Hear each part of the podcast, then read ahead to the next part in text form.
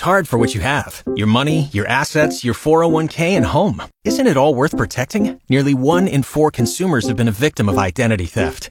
LifeLock Ultimate Plus helps protect your finances with up to $3 million in reimbursement. LifeLock alerts you to identity threats you might miss. And if your identity is stolen, your dedicated US-based restoration specialist will work to fix it. Let LifeLock help protect what you've worked so hard for. Save 25% off your first year on LifeLock Ultimate Plus at LifeLock.com slash aware. Terms apply. One Nebraska football underclassmen decided to make the move into the NCAA transfer portal. Husker tight end and former Lincoln Southeast standout Jake Applegate is leaving the program. He played in six games this season as a redshirt freshman. Nebraska continues to look at other prospects for quarterback through the portal, including Michigan State's Sam Leavitt.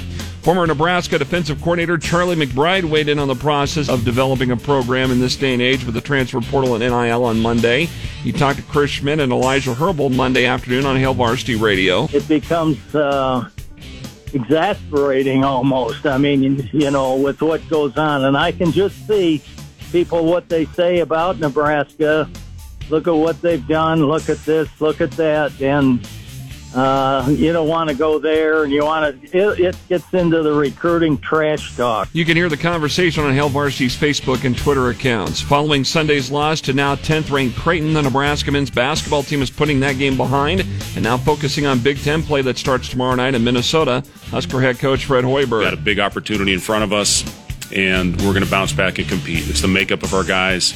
Uh, I know who they are and they're going to be here ready to go and ready to learn and get better. Nebraska plays at Minnesota tomorrow night. Tip off set for 8 o'clock from Williams Arena on BTN. This week's AP Top 25 Men's College Basketball rankings again have Creighton moving back up to number 10, while number 11 in the coaches poll. Arizona's ranked number 1 in both polls.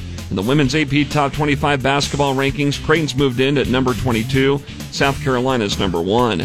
The Nebraska women's basketball team returns to action as they wrap up the non-conference part of the schedule tonight, hosting North Carolina Wilmington at Pinnacle Bank Arena.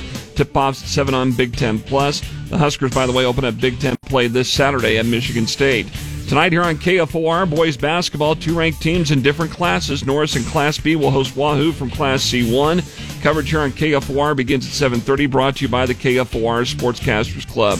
Congratulations to Lincoln Northeast. They won the NSAA Class A State Unified Bowling Championship Monday at Sun Valley Lanes over Columbus.